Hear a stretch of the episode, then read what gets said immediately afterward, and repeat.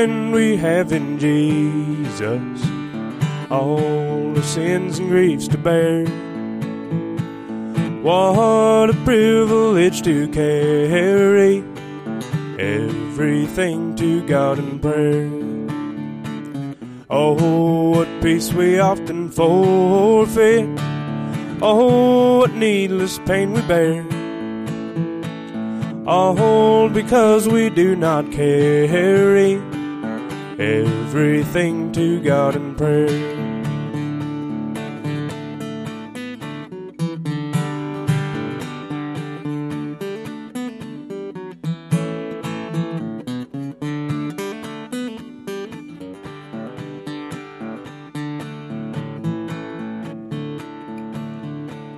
Every trials and temptations is there trouble anywhere? We should never be discouraged. Take it to the Lord in prayer. Can we find a friend so faithful who'll all our sorrow share? Jesus knows our every weakness. Take it to the Lord in prayer.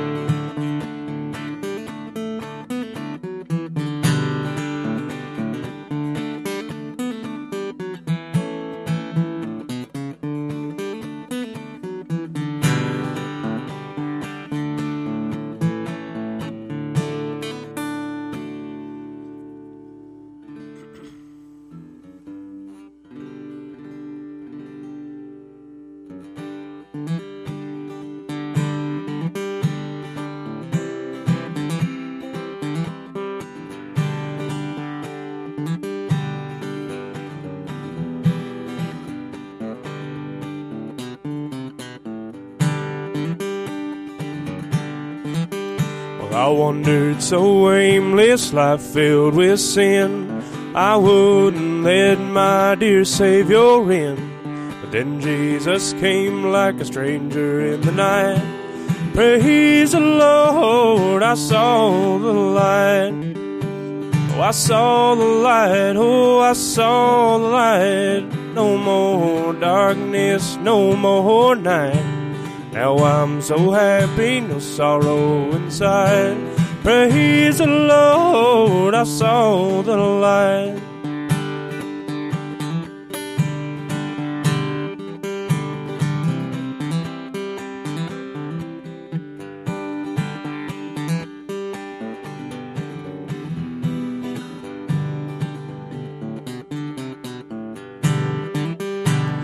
Just like the blind man, I wandered along in worries and fears I claimed for my home.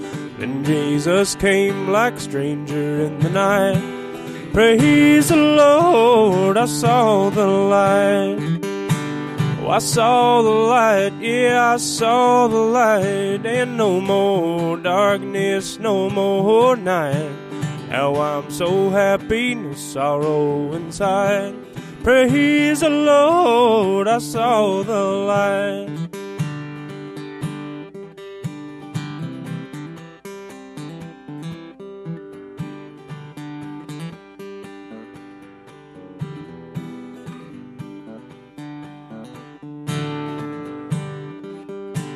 I was a fool to wander and stray, for straight is it, and narrow is the way.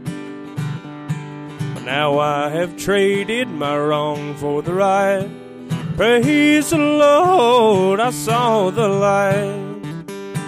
Oh, I saw the light, yes, I saw the light. Oh, no more darkness and no more night. Now I'm so happy, no sorrow inside. Praise the Lord, I saw the light. Yes, praise the Lord, I saw the light.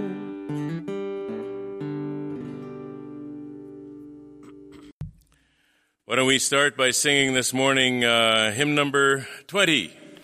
Praise thou the Lord, O my soul. I think we know this one. Hymn number 20.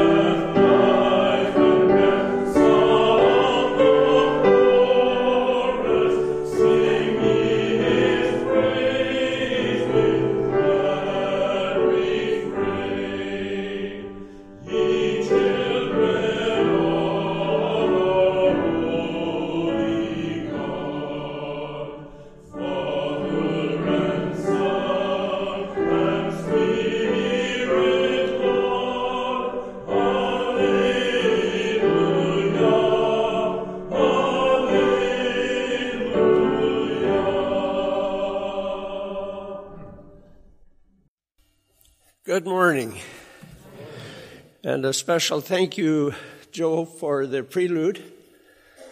Always appreciated. Well, it's good to see that so many of you made it out this morning again.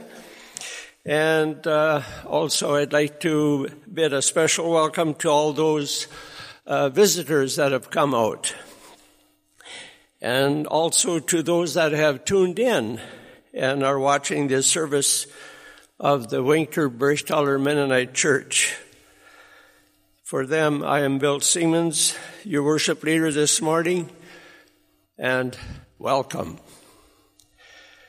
With a new year before us, which bring with it numerous challenges, uh, the title of today's service, Encouragement for the Race in Life, could be a special interest to most of us. But I also note that the quotes of the week in the bulletin offer encouragement that we are not left here to bear these burdens alone. There is purpose, and for the followers of Christ, an experience of peace beyond understanding. So let us pray. Our Heavenly Father, thank you that we can come to you not only with our praises, but also with our concerns.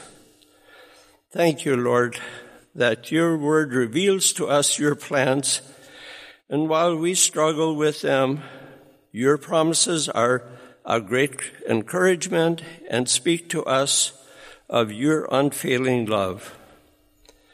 Receive our songs of praise, Lord, and provide us with a receptive spirit as we listen to the reports and messages today.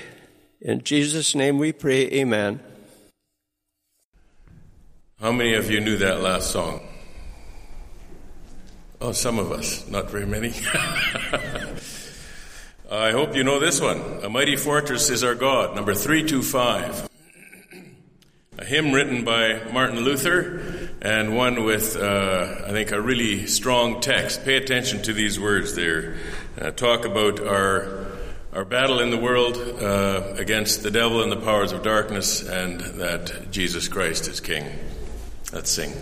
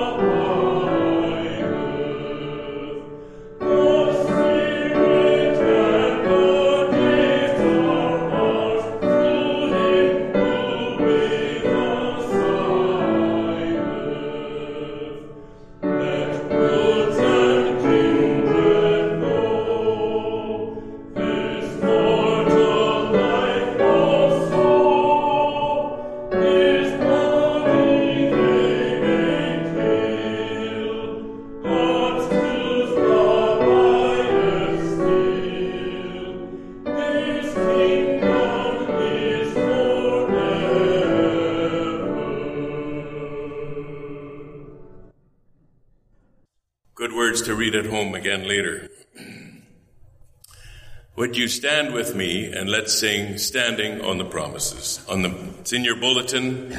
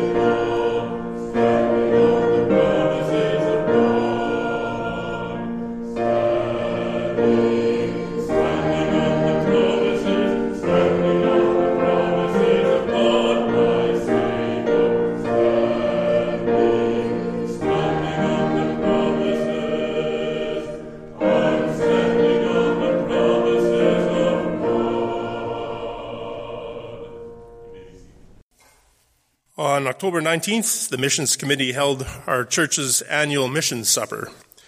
Due to the pandemic, we had to use the drive through format once again. And being our second time around with the drive through, we were able to improve on some of the logistics, and we feel it went pretty good. The Missions Committee, and especially Judy Pauls, our supper coordinator, extends a big thank you to all the volunteers that came out to help make the event a pretty big success. And we also thank those who choose, chose to come out and enjoy the roast beef, the baked potato, coleslaw for supper, and the cookie for dessert. Because of your generosity, we were able to raise $15,000. And with those funds, we gave K&K a hand with some extra expenses they incurred this last year with their furlough and with the move that they made in their country of service. We sent some money to Kevin and uh, Julia Garrett, who spoke in our church in the fall and are working in China. We helped the Zambia community through Pastor Emmanuel Mainza, and we also supported the Pembina Valley Pregnancy Care, the Pembina Valley Bible Camp, Pembina Valley Counseling, and also Adult and Teen Challenge. Uh, we thank Terry Clausen for documenting the event in photos. And uh, just one more note. Uh, for all those that were supporting or had supported John Lepke with his garage project. Now the funds are all in place for that to be completed. Thank you very much. Uh, let's take a look at our church bulletin. We note that in Bethel Hospital are Olga Friesen and Mary Hildebrandt. And uh, also learned that uh, Nick Friesen had uh, uh, some stints put in and uh, is recovering. So, uh, um, all of these, they greatly appreciate your prayers. And let's continue to remember them in our prayers. And our missionaries for this week are K and K. The uh, committee annual reports are due on January the 14th. That is this coming Friday. So, uh, good thing it's cold outside. You now have time to prepare them and hand them in. And uh, on this coming Tuesday at 9:30 a.m., uh, the women's uh, group prayer group gather here at the church. And on Wednesday at 2 p.m., Bible study on Revelations, led by Pastor Vic. And uh, there will be a ladies and men's Sunday school uh, following our worship service today, right after, in one of the rooms uh, here.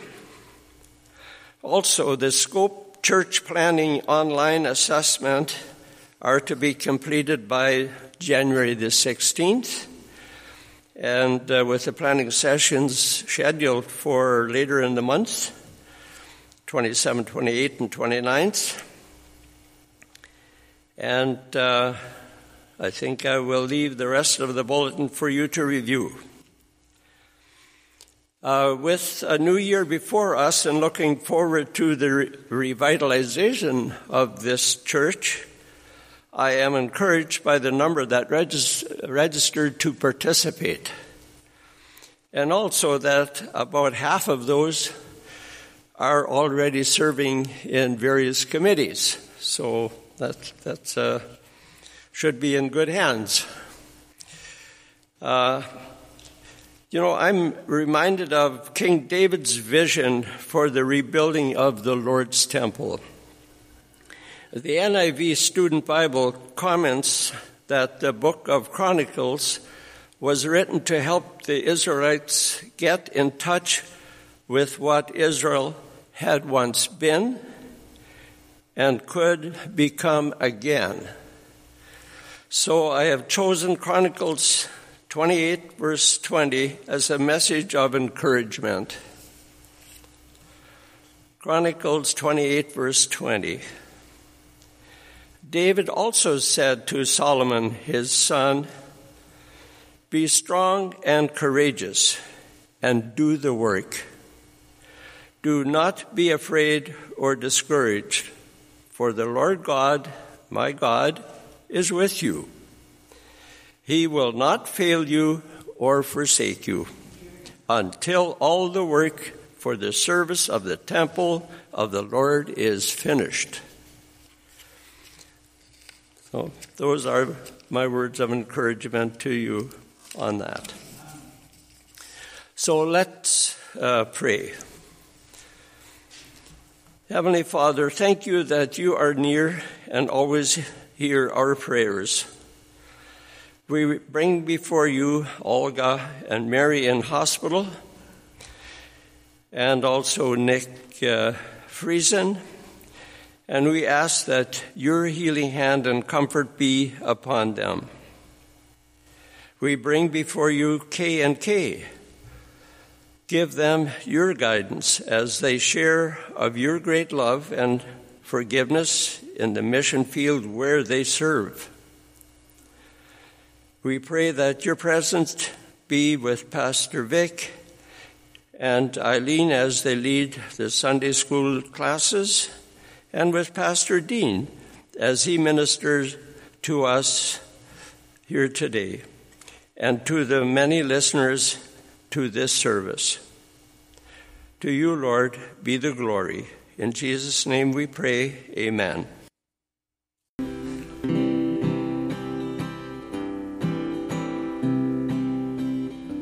Lately, I've been learning uh, about country music history and some of the gospel singers and uh, one of them is Jimmy Martin, and this is a song that he wrote.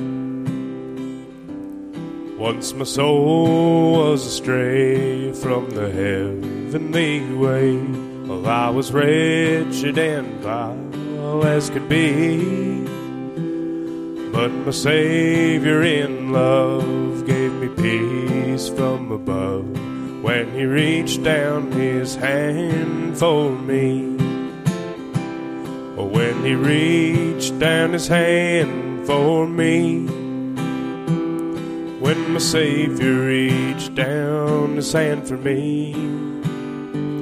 Oh, I was lost and undone without my God or His Son when he reached down his hand for me.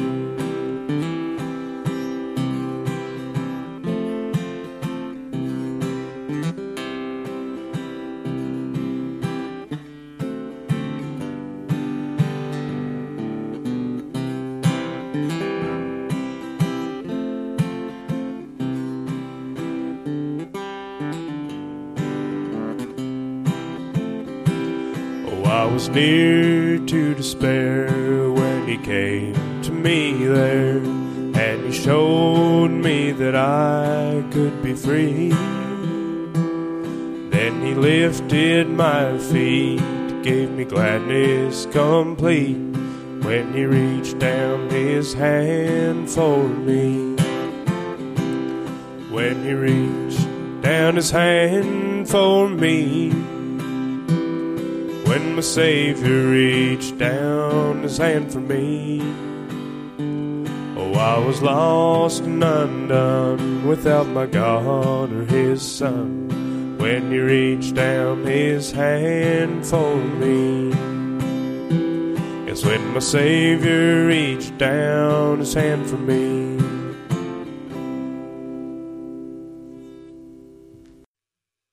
Good morning. Take your Bibles with, if you have them with you, and today's scripture reading will be James 1, verses 1 to 12. That's James chapter 1, verses 1 to 12. Jesus, the servant of God and of the Lord Jesus Christ, to the twelve scribes scattered among the nations, greetings. Trials and temptations. Consider it pure joy, my, my brothers, whenever you face trials of many kinds, because you know that the testing of your faith develops perseverance. Perseverance must finish its work so that you may be mature and complete, not lacking anything. If any of you lacks wisdom, he should ask God, who gives generously to all without finding fault, and it will be given to him. But when he asks, he must believe and not doubt, because he who doubts is like a wave of the sea, blown and tossed by the wind. That man should not think he will receive anything from the Lord. He is a double minded man, unstable in all he does. The brother in humble circumstances ought to take pride in his high position but the one who is rich should take pride in his low position, because he will pass away like a wild flower. For the sun rises with scorching heat and withers the plant, its blossom falls, and its beauty is destroyed. In the same way, the rich man will fade away even while he goes about his business. Blessed is the man who per- perseveres under trial because when he has stood the test, he will receive the crown of life that God has promised to those who love him. Thus far, the reading. Good morning. This past summer, my cousin Joan was diagnosed with pancreatic cancer. In August, she had surgery, and the report came back that the cancer was removed. Clear sailing ahead. Then in late December, Joan had an appointment with her doctor who told her the bad news. Cancer had returned, and she had now eight months left to live. I talked with Joan on the phone. She said in a peaceful, calm voice, Now it's just me and the Lord, and there is no one else who can help. Both Joan and her husband Warren are very strong, dedicated believers who have gone through many different types of trials, tribulations, and testings. She has learned that God is a rock, an anchor through all, all of them. She told me that she was ready to go and that she knows the Lord will carry her through.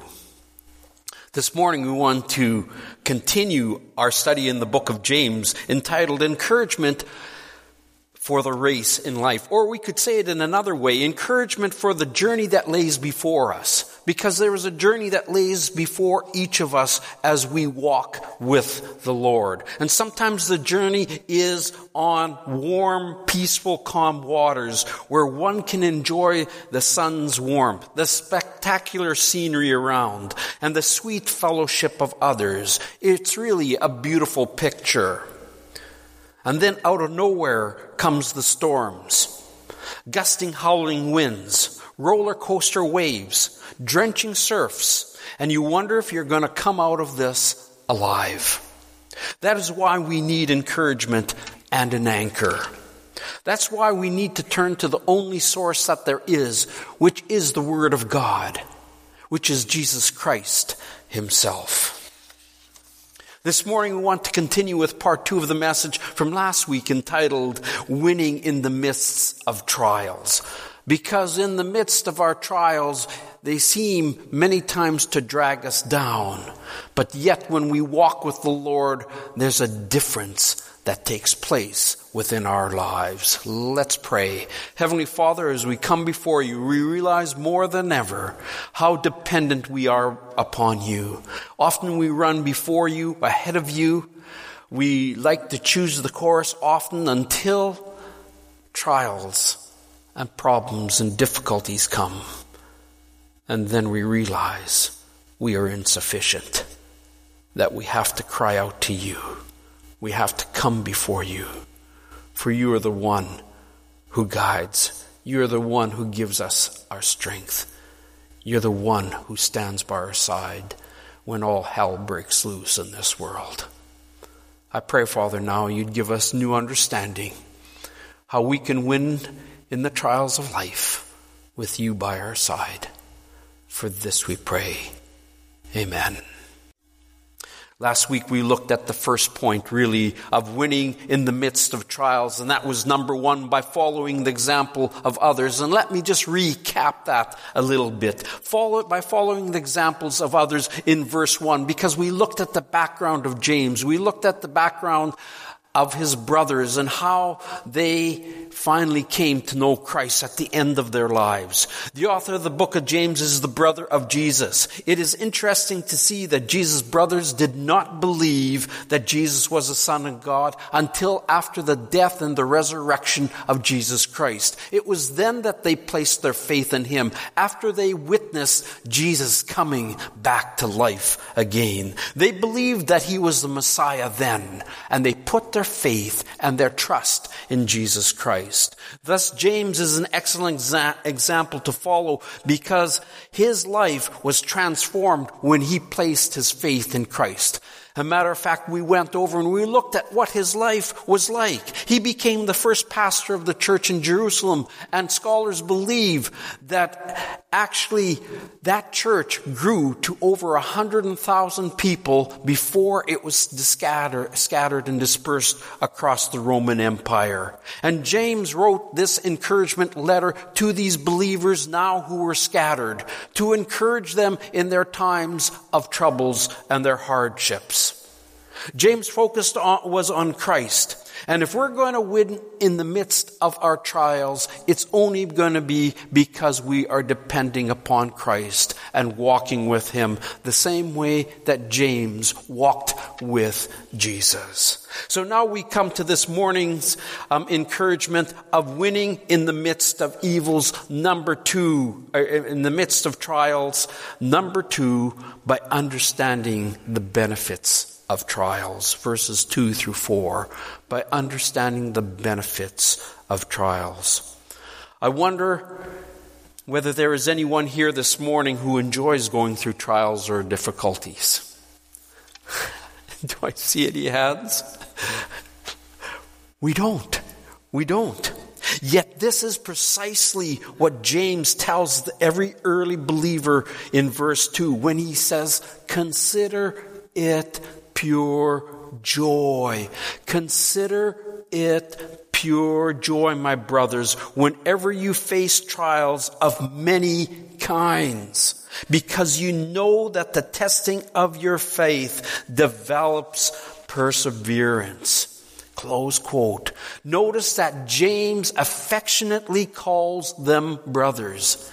He knows what it's like to go through trials. He knows what it's like to experience difficulty and pain. And now he encourages this church that is scattered abroad.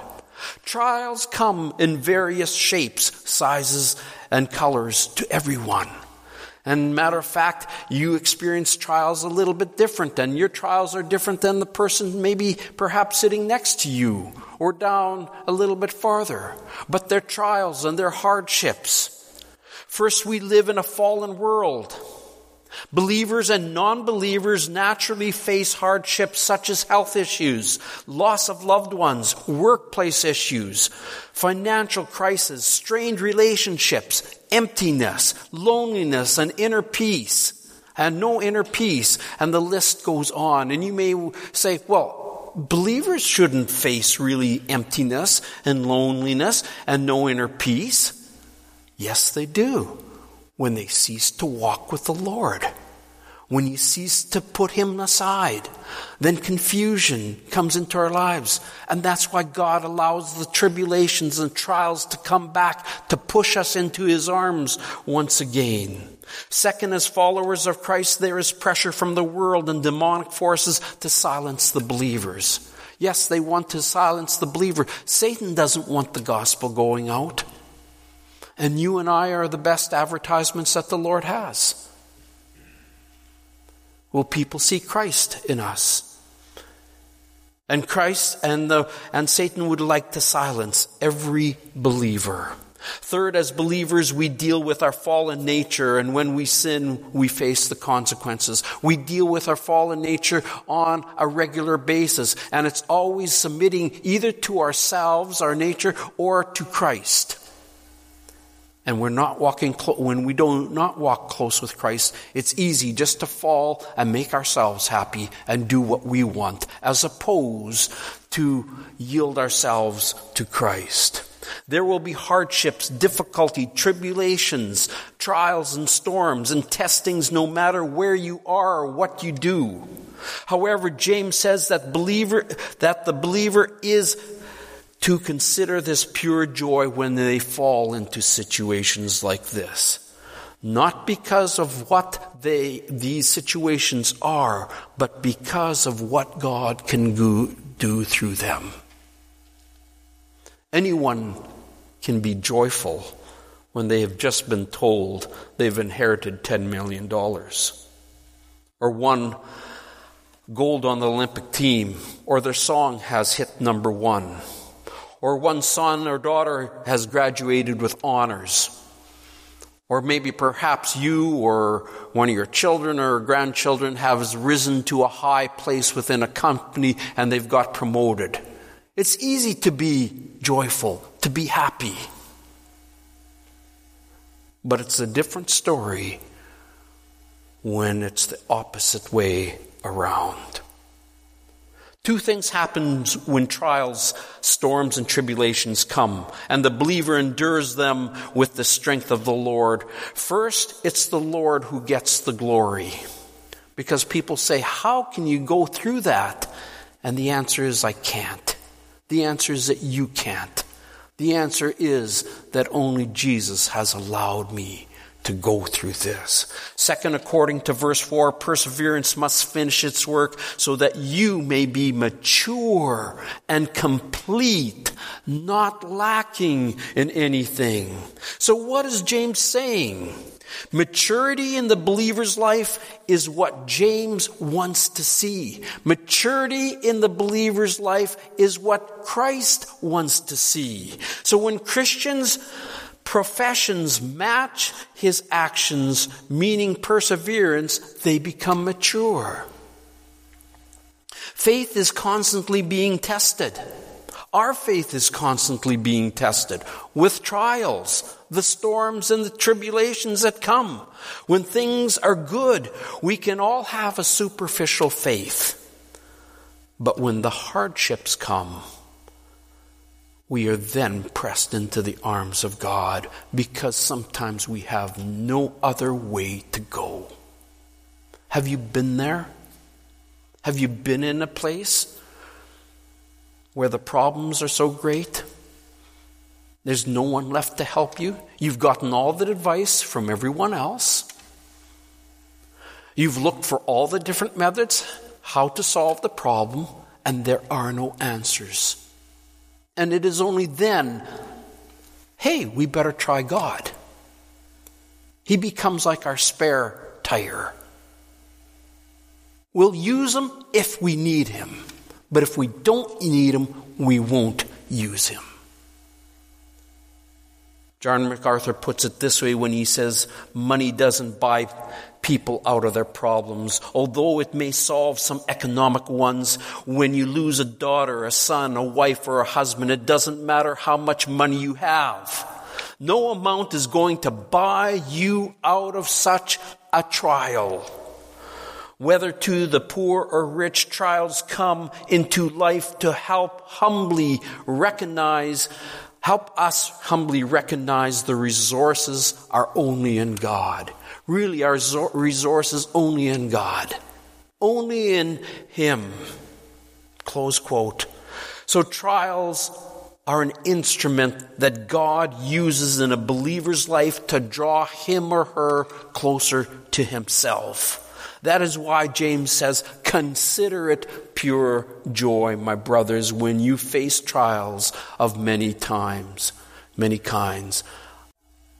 Not too often do I face trials and I consider them pure joy. I think of how to get out of those trials. Maybe you do the same. Maybe you embrace them. Maybe they are joy, but they should be joy to us as believers because God is by our sides and He has promised that He would never forsake us or leave us. He is with us each step of the way.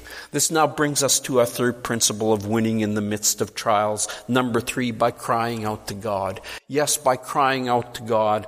Verses five through eight. The question is when you have trials, problems, and hardships, where is the first place that you go and to whom do you go? James says in verse 5 if any of you lacks wisdom, he should ask God, who gives generously without finding fault, and it will be given to him by asking. And how many times do we really ask? Do we really seek God's wisdom and His advice and ask for His wisdom? May I repeat this? As believers, we often do not go to the Lord in prayer first when we go through trials. Instead, we go to everyone else or every other option, every other method first. We make that the priority. James is writing to believers who had this problem with their prayer. And when we read through the book, we find exactly what is happening. We find this in the letter in James chapter 4 verses 1 through 3 and James chapter 5 verses 13 through 18. Let me read chapter 4, verses 1 through 3 for you. If you have your Bibles, turn that. James chapter 4, verses 1 through 3. It's interesting how he is talking to them, and the whole book ties together. What causes fights and quarrels among you? Don't they come from your desires that battle within you? You want something, but you don't get it. You kill and covet, but you cannot have what you want. You quarrel and fight. You do not have because you do not ask God. When you ask, you do not receive because you ask with wrong motives, that you may spend what you get on your pleasures. Close quote. Then, just moving on a little bit farther in the book, James talks more about prayer in chapter 5, verses 13 and 15. Actually, it would go to 18, but I'll read only 13 and 14. It says, Is anyone of you in trouble? He should pray. Is anyone happy? Let him sing songs of praise. Is any one of you sick? he should call the elders of the church to pray over him and anoint him with oil in the name of the Lord. Close quote. It is clear the first place where when the first place to go when we are having problems is to the Lord in prayer. Then, when we ask for wisdom on dealing with an issue, God will give us wisdom generously without finding fault. Notice in verse 5 of chapter 1 that James does not tell them to ask for strength or grace or even deliverance when a person is going through trials. You would think that James says, well, ask for strength. Ask for grace, more grace. Or ask for deliverance that you wouldn't have to go. The reason is that no one wants to go through trials, but trials are God's instruments that He uses to bring us to maturity. We cannot exist without them. We cannot grow in our faith without problems and difficulties. We would become lax. We would become limp. We would have our own way. The sooner we understand this, the sooner we will accept trials with joy. Trials with joy as we see God working in them to bring us to maturity and to glorify Himself. And when we trust in Him, we have true joy. Warren Wiersbe tells this story an associate of mine, a gifted secretary, was going through great trials. She had had a stroke, her husband had gone blind, and then he had been taken to the hospital where we were sure he would die. I saw her in church one Sunday and assured her that I was praying for her. What are you asking God to do? She asked. And her question startled me. I'm asking God to help you and strengthen you, I replied. I appreciate that, she said. But pray about one more thing. Pray that I'll have the wisdom not to waste all of this. She knew the meaning of James chapter 1, verse 5. God, listen, this is so important. God is not punishing us through our trials and tests, but rather God wants to bring us to maturity. Maturity, maturity in the earthly realm means a child becoming independent from his or her parents. That's what maturity means in earthly realm. We want our children to become independent, to be, be eventually on their own, make their own decisions. Maturity in the spiritual sphere means growing independence upon God and not running before Him, but listening to His heart, understanding God, relying on Him more than ever before. And with each step we take and the older we get, it's becoming more and more like Christ because we are dependent upon Him. Are you and I becoming more dependent upon the Lord as we go through the trials He brings and allows in our lives? He brings trials. He allows trials for a purpose. It's in His divine plan. And we fight it. And one of the reasons why we fight is because we hate trials and we hate testings. Now we come to the fourth and last principle of winning in the midst of trials by surrendering to God's will, verses 9 through 12, by surrendering to God's will. Number 9, verse 9. The brother in hum- humble circumstances ought to take pride in his high position. But one who is rich should take pride in his low position because he will pass away like a flower, like a wild flower. For the sun rises and scorches the heat and withers a plant. Its blossom falls and its beauty is destroyed. In the same way, the rich man will fade away even while he goes about his business. Close quote. When the church would gather together to worship, both the rich and the poor were there fellowshipping together. Both had trials and both needed wisdom. Warren Wiersbe says trials remind the poor that they are rich in the Lord and therefore can lose nothing. Trials remind the rich that they dare not live for the rich, for riches or trust in them. We have to remember he is not trying to pit the poor against the rich. In the scriptures, we find both, and God works through both. We find that through Abraham, David, Solomon, and many of the other individuals in the Old Testament, as well as in the New, people were wealthy, and God used them mightily. And at the same time, we look at a cross and we see people who were poor. Both need to be, be dependent upon the Lord. There's a position for both individuals, and God wants to work in their lives and it is through trials and tribulations. This can only happen as each surrenders to God. What is the result if we surrender and persevere under trials?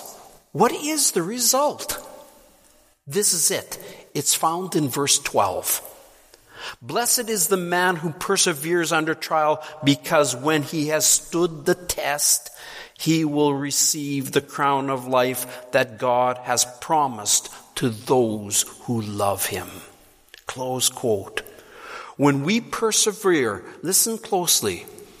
When we persevere, this shows that our faith is in God and that we are depending upon Him to carry us through the trials. That's all about perseverance. And it's about where our faith is. As we go through trials, there is joy in our life because God is with us every step of the way. The crown of life is both present and futuristic. If we have surrendered our lives to Christ now, eternal life has begun for us already. But it is also futuristic because in heaven there are many crowns that will be handed out and one of them is the crown of life. And that is for everyone who is pursuing and persevering. It's not that they're doing it on their own, but they're doing it through faith in Christ. In summary, James points out that it's not a question of if trials come, but when they come. And they're coming. And you've heard the old saying either we're in a trial right now, or we're coming out of a trial, or we're going in a trial. And we're always in one of those positions. So now is the time to get ready by spending time in prayer and in God's Word and asking Him for wisdom daily. I like what Bill said already. If you're going to get some things done, now is the time to get it done in regards to this winter. If we're going to fill out some of those things, it's time to get our reports in now. When is the time to get ready for the trials and the tribulations? Not when you're in the midst of it. You can do some of that, but before you enter. Now is the time. as we spend time with God. We always have the choice on how to respond to a trial or hardship. But we need God's strength to go through it and to learn from it. Because unless we go through it and learn from it, the trial does not bring us to maturity. And God wants us to be mature and lacking in nothing. I close with this short writing from Ellison Waller. She says this You're holding a cup of coffee when someone comes along and bumps into you or shakes your arm, making you spill your coffee everywhere. Why did you spill the coffee? Well, because someone bumped into me, of course. Wrong answer. You spilt the coffee because there was coffee in your cup. Had there been tea in the cup, you would have spilt tea. Whatever is in the inside of the cup is what will spill out. Therefore, when life comes along and shakes you, which will happen, whatever is in the inside will come out. And it's easy to fake it until you get rattled. So we have to ask ourselves, what is in my cup? What's in my cup? When life gets tough, what spills over? Is it joy, gratefulness, peace, humility? Or is it anger and bitterness and harsh words and reactions? You choose. You and I choose. Today, let's work towards filling our top cup with gratitude with forgiveness, with joy, with words of affirmation, of kindness and gentleness, and love for one another. Let's take our hymn books and turn to number 386. I think this is a good closer to what we've just heard. This is a call for us to love each other. Let's listen to these words.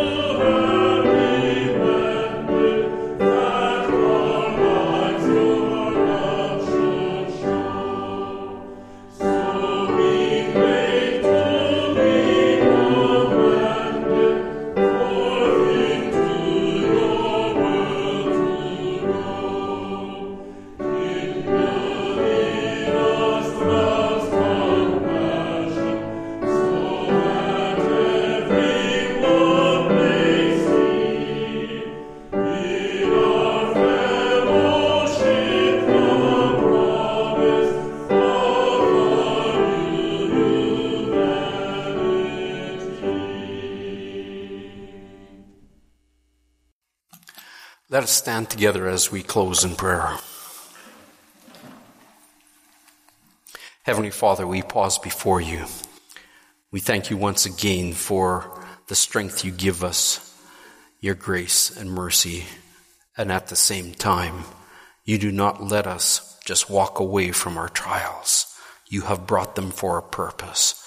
I pray you would help us understand more clearer than ever before that when we trust you in these hardships and difficulties, that we grow in your likeness. We pray, Lord, that we would become mature, fitted for heaven. We thank you for the salvation you have already brought on the cross. We thank you that you have called us to yourself. But Lord, we now pray, mold us into what you'd have us, even through the hardships. For this we pray. Amen.